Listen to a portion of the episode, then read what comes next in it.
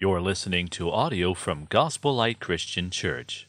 If you'd like to check out more of our resources or support our ministry, please visit gospellight.sg. Hosea, what is this book all about? Well, it's really, I think, encapsulated in this one Hebrew word, hesed.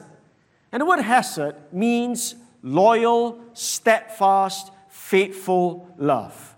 Hosea is a book about God's loyal love for a very disloyal people, God's faithful love to a very unfaithful people. And it is about God's loyal love to unfaithful Israel. In order for us to really understand not just the theory of it, but the emotions of it, God calls Hosea to marry a woman named Gomer. And he told Hosea that Gomer will be unfaithful to him. And indeed, Gomer went on to pursue other lovers. And it is in that betrayal, in that adulterous relationship, that we can sense the grief and the pain and the agony of Hosea. And in that sensing of that grief and pain of Hosea, we can begin to understand a little about the grief and pain of God when Israel betrays him. You see, sometimes we think about God as someone who is so sovereign, so all knowing, so in control that we think he's almost robotic or mechanical, that he will not feel grief nor pain in sin. But that cannot be further from the truth. Over and over again in the Bible, God emotes, God expresses his grief when people sin against him. And certainly in a case of Israel, God is grieved with their constant betrayal and unfaithfulness. And it is in that light of that pain and agony and emotion of betrayal that we see how stunning God's love is. Because even though Israel is so undeserving, God never gives up on Israel. His love for them is loyal, is steadfast, is faithful. It is absolutely out of this world. Some of you today come to church maybe for the first time. And you ask, what's so special about the God of the Bible? Let me tell you what's so special about the God of the Bible. This singular word, hesed. That this is a God who is not just great in power and wisdom and might, but great in love and generosity and magnanimity. Who would know of a being like this if not for the Bible? So maybe today you're asking yourself, I'm so messed up in life. I'm so steeped in sin. Can I ever, ever find love and acceptance? Will this God, will any God love me or want me or save me? Can there still be forgiveness for someone like me? Or maybe today you are a Christian, but you've messed up. You have sinned against God and you're so filled with guilt and shame, and you ask, Will God still accept me? Well, I hope today's message through the book of Hosea would bring an answer and comfort to your heart. We worship a God who is known for his hesed love, his loyal, steadfast, unwavering love for an unfaithful, undeserving people. So, Gomer, she's going to go after other lovers. And she's meant to depict and to display how Israel has gone after foreign idols or strange gods. You will see that in this text, these gods or these idols will be known as Baals. That's a term, that's a title, and she will go after these other gods. But in the midst of it all, I would like to remind you about the overall and overarching theme, theme of the book of Hosea, and that is really still hesed and steadfast love. How is this seen in Gomer or Israel going after foreign gods? Three things I'd like us to notice in our very long scripture today, uh, chapter 2 all the way to chapter 3. Just three things that I hope would anchor your thoughts. Number one, we see that in chapter 2, verse 2 to chapter 2, verse 13 or 14, there is this warning of punishment. God is going to punish Israel for her unfaithfulness. And God warns about it.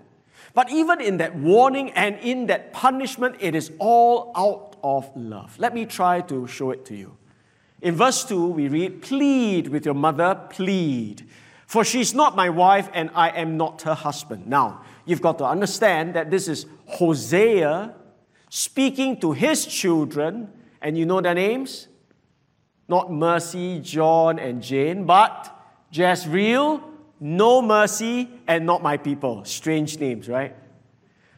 But Hosea speaks to his children and say to them, Son, daughter, go and talk to your mom. Plead with Gomer, plead with her because she's not behaving like my wife and I am not treated like her husband. Tell her that she should put away whoring from her face and her adultery from between her breasts. What he's saying is, tell her to turn because she's putting on the makeup, her cosmetics, her perfume, her clothing, ready to seduce some other man. Tell her to stop all that. We get the picture. Gomer is adulterous, hell bent on seducing other lovers. God uses this picture to describe Israel now and to warn Israel what is going to come to her.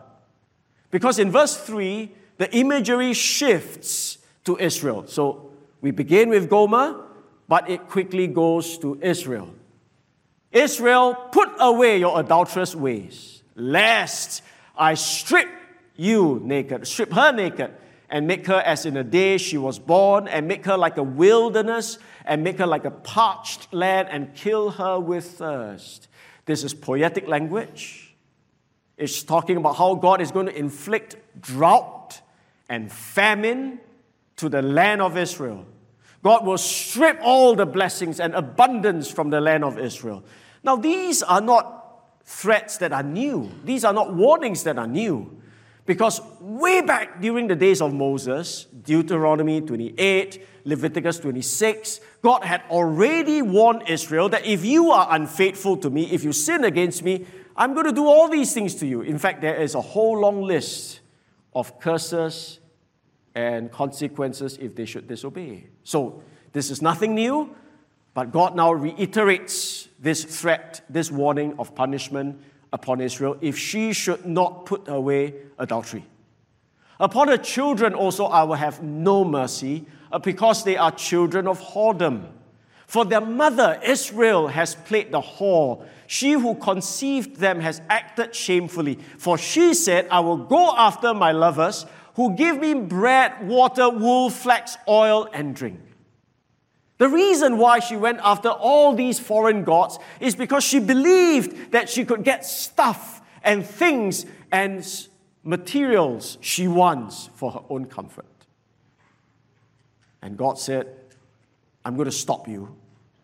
I'm going to be hedging up your ways with thorns. I'll build a wall against her. So, like an animal stuck in a pen, I'm going to hem Israel in. She's going to get nowhere. She's going to be frustrated. She'll be hemmed in. She shall pursue other lovers, but not overtake them. She shall seek them, but shall not find them. She will not have her way with the other gods. There will come a day I will stop her. Why?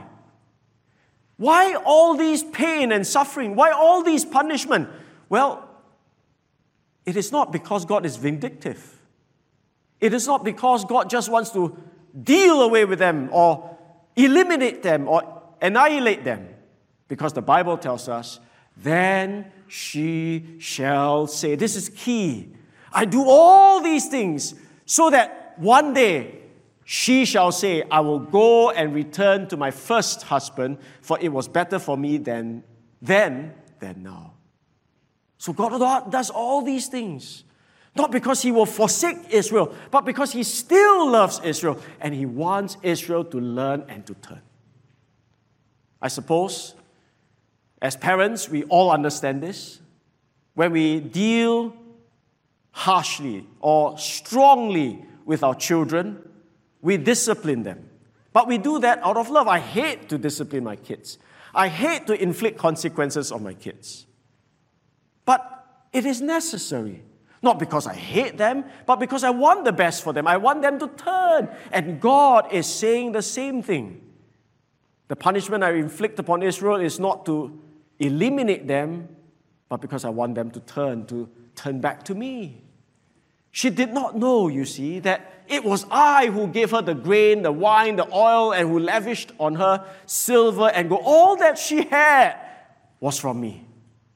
But the tragedy and the travesty is that they took all that I gave them and poured it out for Baal.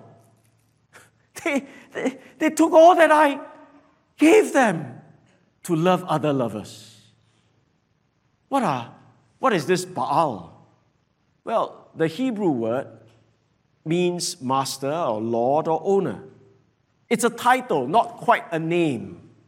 It's like the word Lord. Lord is not a name, it's a title. So you have Lord Hutchinson or Lord something else, but that's the title. And this word has been associated with Canaanite gods. So they have used it for the masters, the lords, the gods of the Canaanite people. So in the Bible, you read of the Lord Peor, Baal Peor or Baal Hermon, Baal Berith. These are the geographical gods, geographical Canaanite gods. So Israel has foolishly followed the Canaanites. They did not realize, they did not accept, they did not believe that the riches and the blessings they have gotten is from Jehovah God, but they've used it to pursue other gods, hoping to get even more stuff for themselves. Therefore, I will take away your phone and your TV and your Netflix. I'll take away all these things from you. I will uncover her lewdness in the sight of her lovers, and no one shall rescue her out of my hand. This graphically portrays the total impotence of the Baals. When God does this, when God removes, and when God sends a drought and a famine, no other Baals could do anything about it. They can only stand there and watch Israel stripped bare. They are no gods. And God will put an end to all her mirth, her feasts, her celebrations and I will lay waste her vines and her fig trees. There will be absolute disaster, agriculturally speaking. I'll make them a forest. The beasts of the field shall devour them. Their crops will be no more. And I will punish her for the feast days of the Baals when she burnt offerings to them. So in verses 1 to 13, you clearly read about the warning and the punishment that is to come. But I want you to see this in the right context.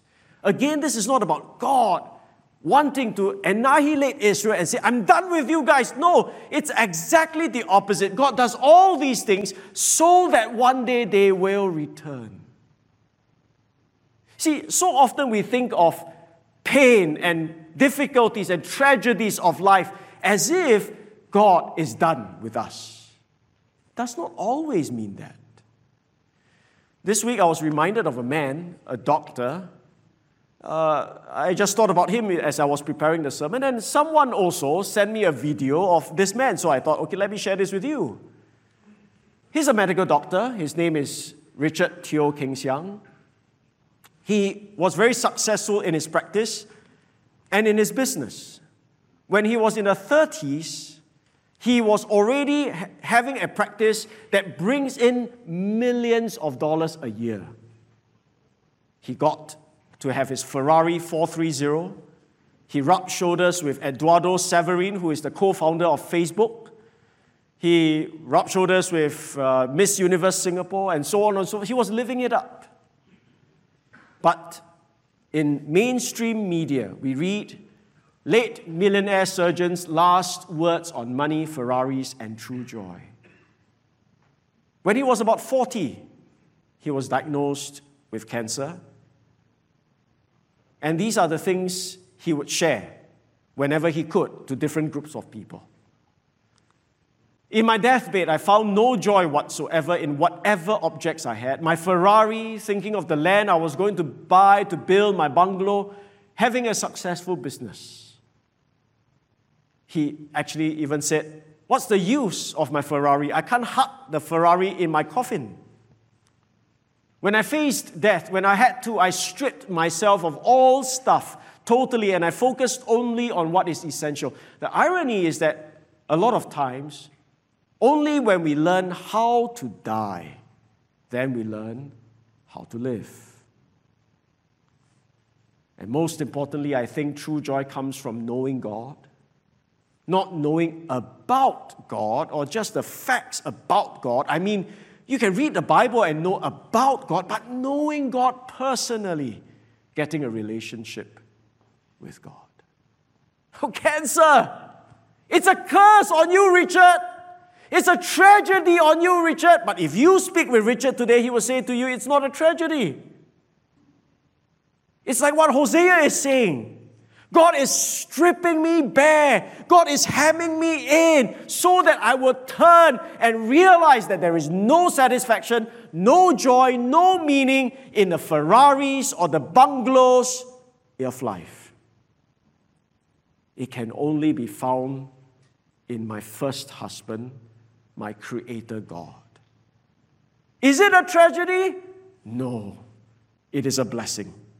I'm 100% sure that's how Richard would think henceforth forevermore. You see, this is the love of God. I'm not saying, I'm not assuming that everything that happens in everybody's life is good. Sometimes, if you're hardened in your sin, hell bent on rejecting God, then there will be many, many things that happen in your life that is not for your good because ultimately you may end up without Christ, without salvation. That, to me, is absolutely devastating. But there are, for some people, I hope many people, seemingly bad things that can happen, but they are actually for your good. A cancer, a pain, a road traffic accident, a humbling moment, they may not be the final chapter of your life. They may be the entrance to a new life with God. And I'm saying to you that the Bible does hold for us a glorious message of hope. That even though we go through hardships, God is directing all our attention that we may seek Him and Him alone. I was meeting someone this week, and after that conversation, I received a text from the person. It says, Forgot to ask you this question yesterday, Pastor Jason. Do you, think, do you still think there's hope for my dad? I've been thinking that God abandoned my family already. Well, the father was someone who professes faith in Jesus Christ, but whose life is anything but that at this point. Living in sin, disregard. Suffering has come into the family, and the person asks, Are all these things signs that God has abandoned us? It's a difficult answer or question to answer, right? Because how do I know? I'm not God. I didn't get a memo from God telling me exactly what the situation is and his verdict is. But this is my reply I, I think one can choose to repent and believe Jesus whilst one is still alive. I'm talking about the dead. I, I still think there is possibility if he is not saved, really not saved, that he can still be saved. And if so, then one will not be abandoned for sure. That's how it is. Perhaps all these losses and pains are possibly ways God is turning your family to Himself too. I cannot be sure exactly what's happening right now, but I do know that the invitation to receive God and His Son as your Lord and Savior is still available. My point is instead of wondering and struggling with, has God abandoned me or not? I say the gospel invitation is very much available. Whosoever believes in him shall not perish but have everlasting life.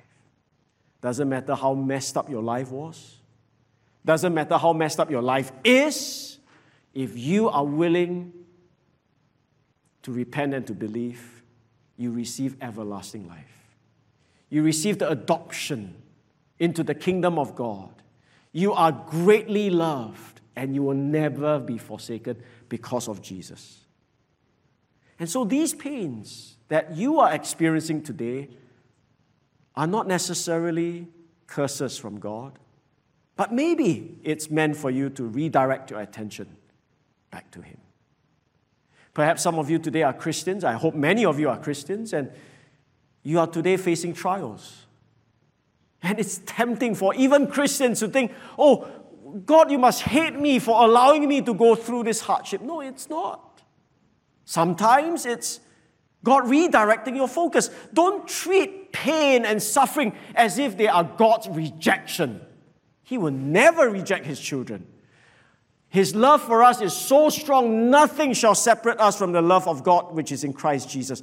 But these pains and trials may be redirections because you're living in a sinful way.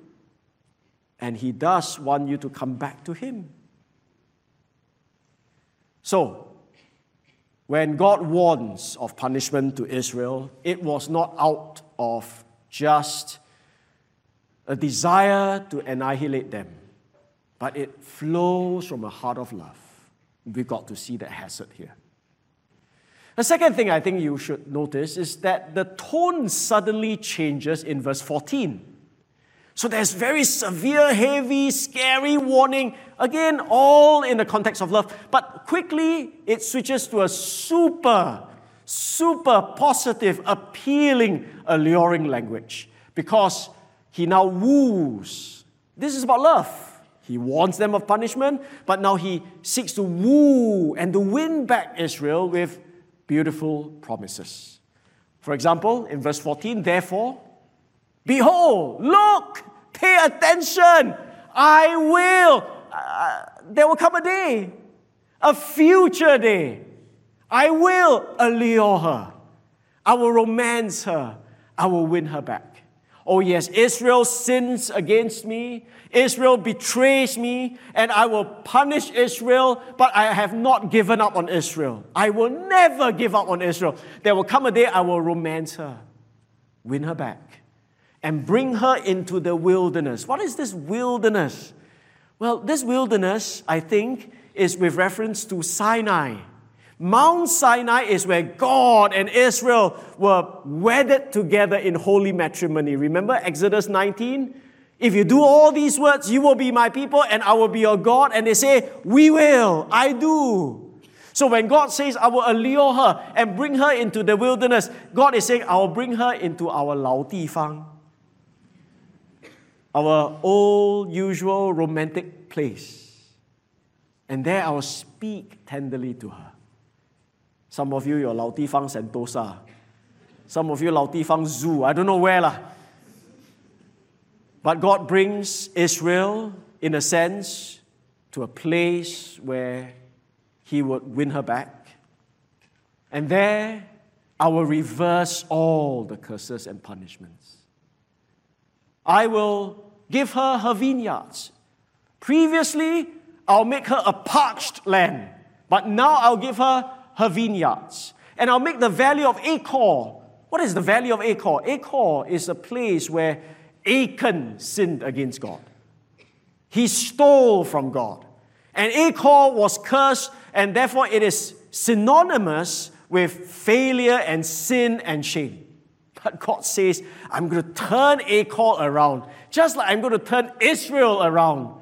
I'm going to make Achor a door of hope. Likewise, I'm going to make Israel a place of blessing. And there she shall answer as in the days of her youth, like was in Moses' days, as at the time when she came out of the land of Egypt. So you know that wilderness Sinai imagery is what Hosea has in mind here. And in that day, declares the Lord, you will call me my husband, and no longer you will call me by my Baal. Baal means owner, master, or Lord. So you're not going to know me as just a high and far away Lord, but you'll know me intimately. And secondly, there will be absolutely no confusion whatsoever. You will not syncretize, you will not mix the worship of Jehovah with the Canaanitish gods. It will be clear.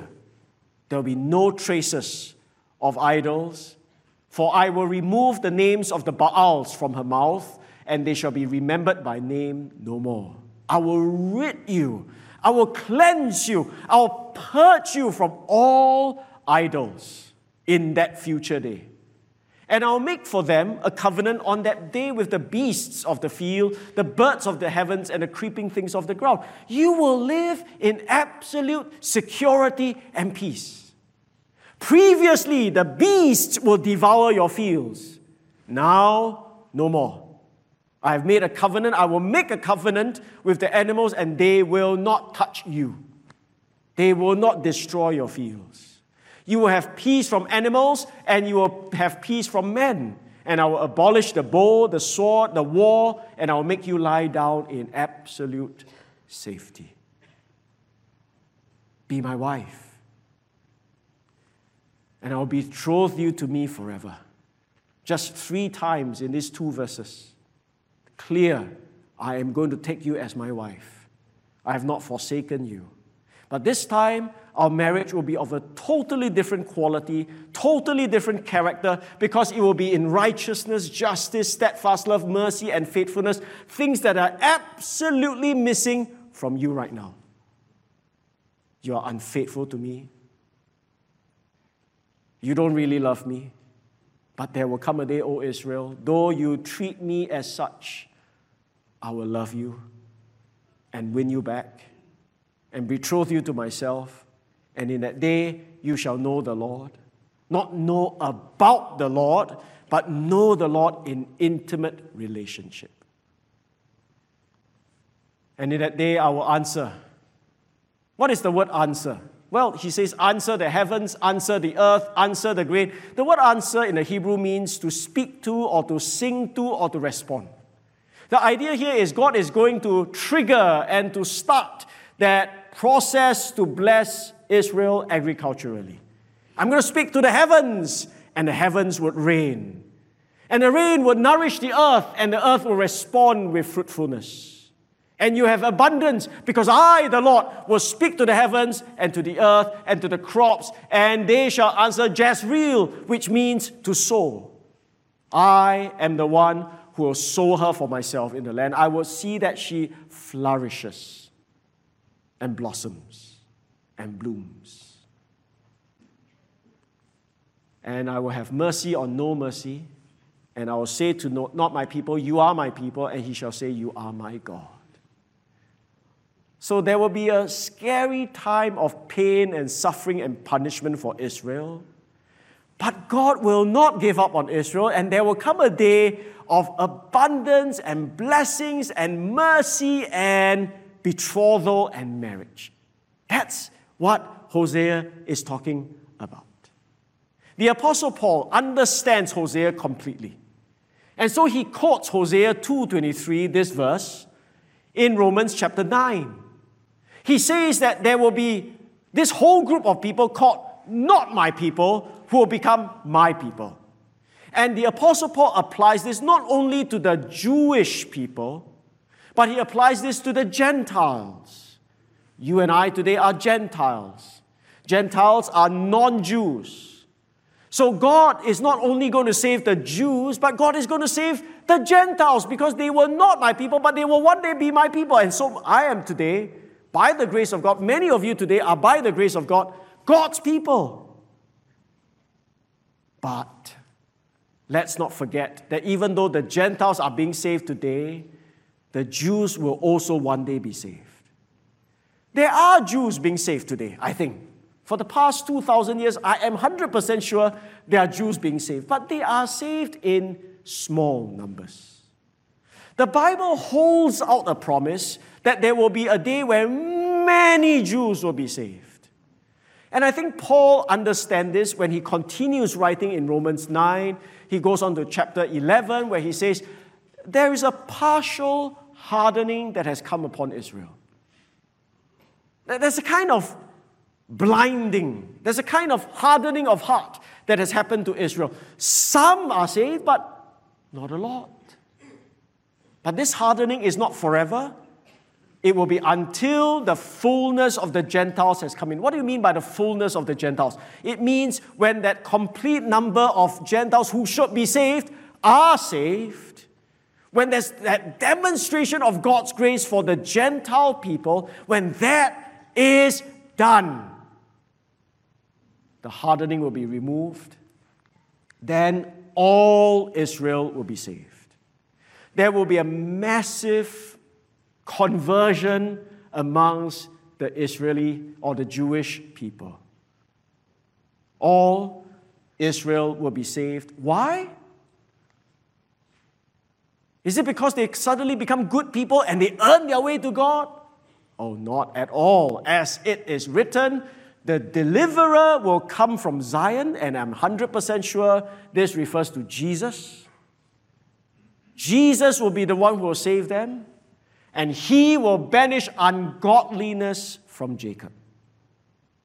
So we today are looking forward and anticipating a future that even as we speak today in 2023, Hosea was written thousands of years ago.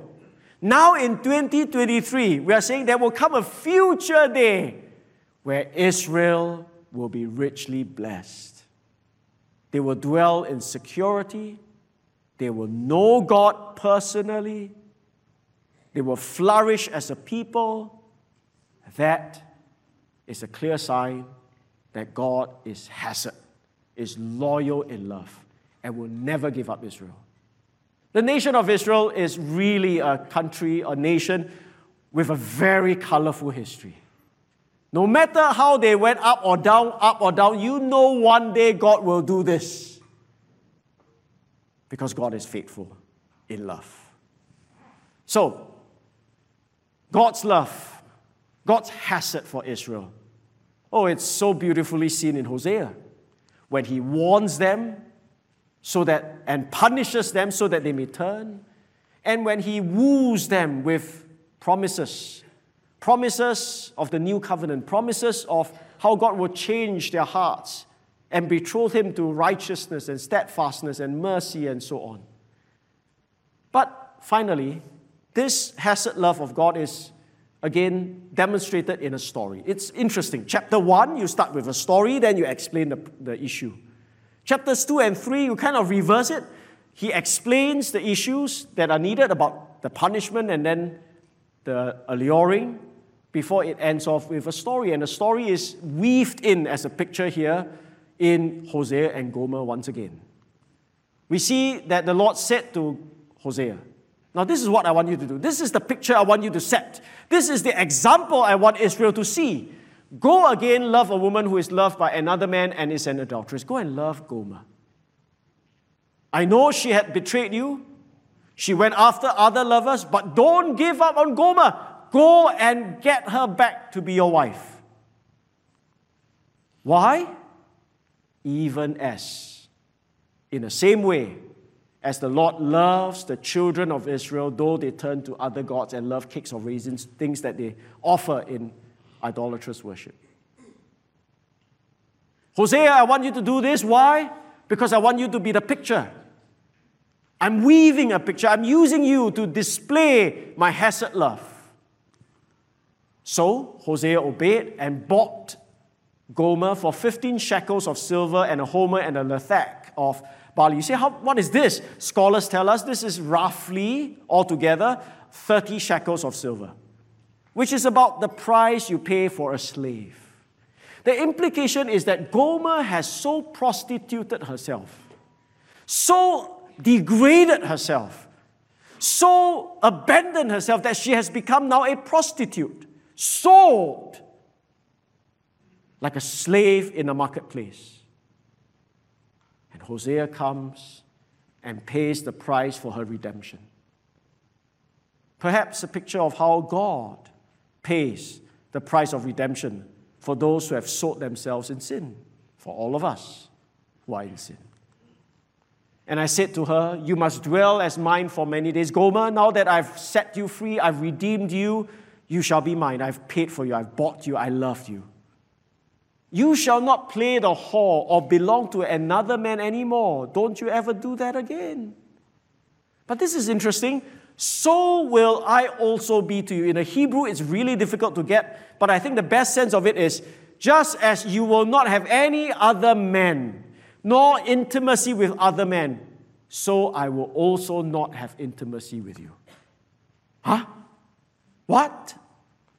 Hosea, I thought you are supposed to get your wife to be with you again. Yes, she'll be my wife. She'll not have any other man, but I will not have intimacy with you. Why? Because my marriage to Gomer is meant to be a picture. Picture of what? For the children of Israel shall dwell many days without king or prince, without sacrifice or pillar, without ephod or household gods. I'm not going to have a relationship, intimate relationship with my wife because this is what God wants me to display. That God, though will save Israel, one day there will be a time where Israel will not have intimacy with God. Now, without king or prince, you know what this is. They will have no leader, no king. Without sacrifice, they will not have sacrifices unto God, that's clear. Pillar, what is this pillar?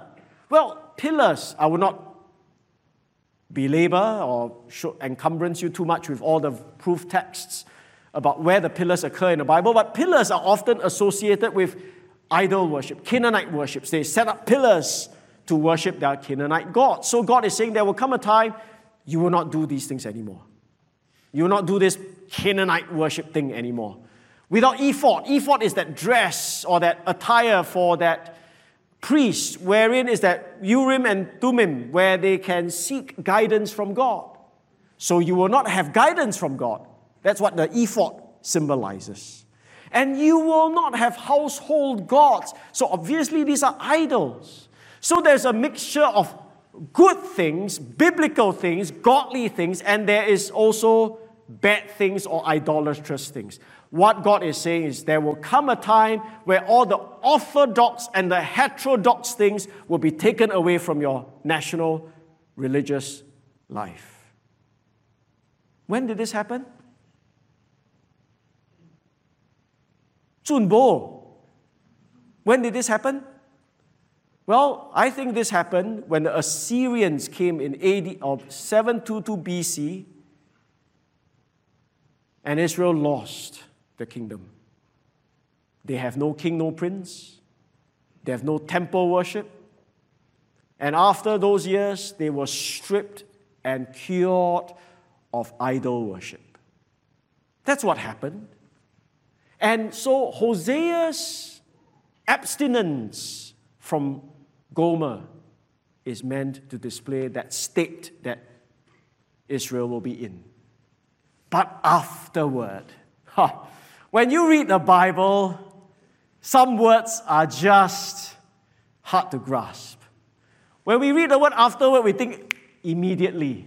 But now that we look back at history and we look at the scriptures and how Paul understands Romans and how he understands the plan of God in saving Israel and the Gentiles, we now realize that the afterward is not immediate. This afterward, uh, very long afterward. Ah. Thousands of years. And we still don't even know when. But I think there will come a time in the future, all right? Not now, because a partial hardening has happened to Israel. The fullness of the Gentiles has not yet fully come in. But afterward, the children of Israel shall return and seek the Lord their God, just as God said they will. In verse 7 of chapter 2 and in verse 16 of chapter 2. You will do that. There will come a day you will do that. And that day will happen when you seek the Lord their God and David their king. So, this is not something that would happen too early. It is only after they know David their king. Now, what is this David the king? David has already died. Ma kiao liao, si liao why would you seek the dead David the king? Oh, no, no, no. Then you understand. It's not about the David who was the shepherd boy, but it's about the king who will come from David's line. the forever king, the Davidic king that is promised to David in 2 Samuel chapter 7. Now, this David, their king, is not unique to Hosea. The other prophets also talk about David, their king. Jeremiah 30, verse 9, David, their king. Jeremiah 33, 17, David shall never lack a man to sit on the throne, the Davidic king. 2 Samuel 7. Ezekiel, Ezekiel 34 tells us, I'll raise up what for them one shepherd, my servant David. I will raise up, not yet, but I will. Even though David is dead, because there's another David, a greater David, the descendant of David, who is also the Son of God.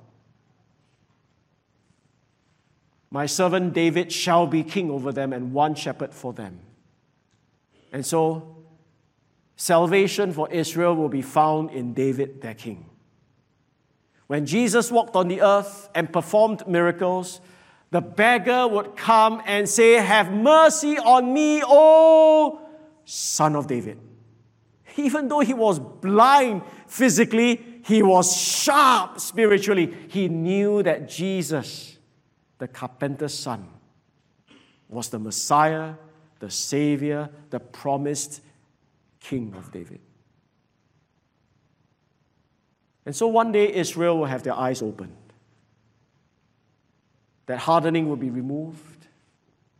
And in great numbers, they will come to know God and His Son Jesus Christ.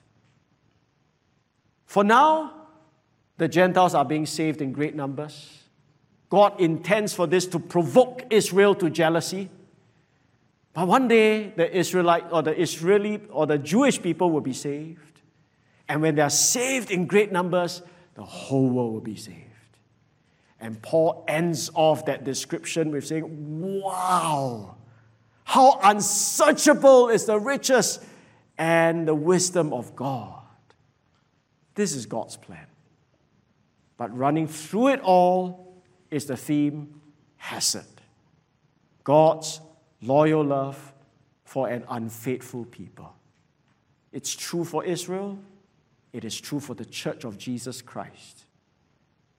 And if you today do not know God, do not know the Bible, I would say this to you. Think about this. Is there any other religion or faith or God that displays Hesed?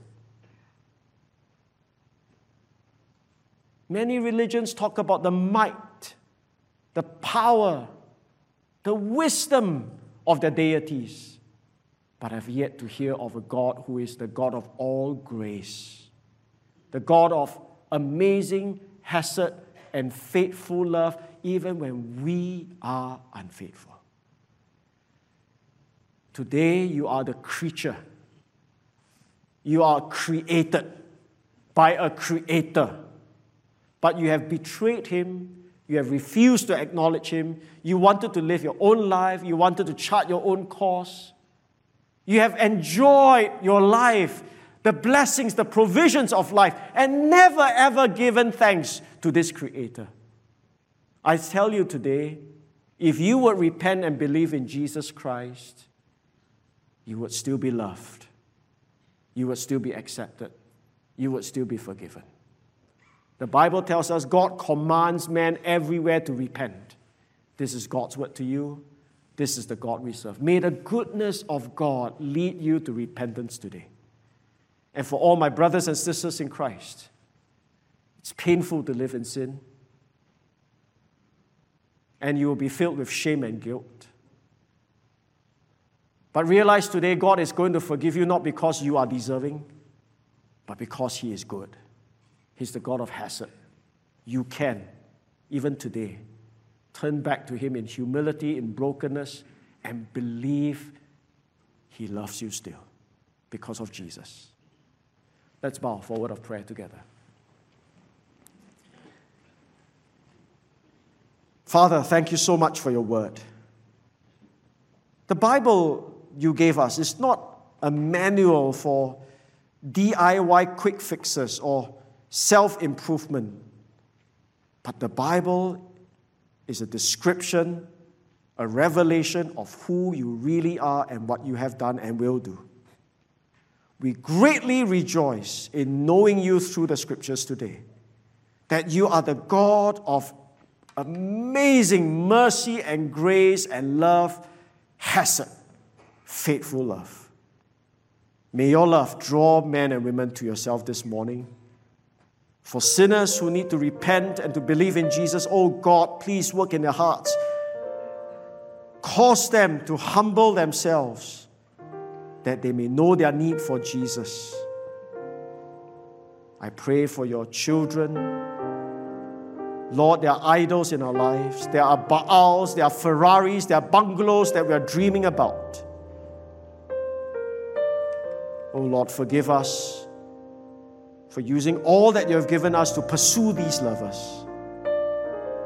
Thank you for sometimes, oftentimes, hemming us in, giving us pains and thirsts and droughts and famines.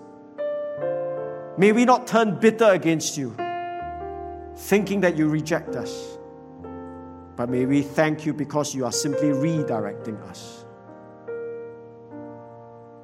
May we break down the high places. May we worship you alone. Thank you. We pray all this in Jesus' name. Amen.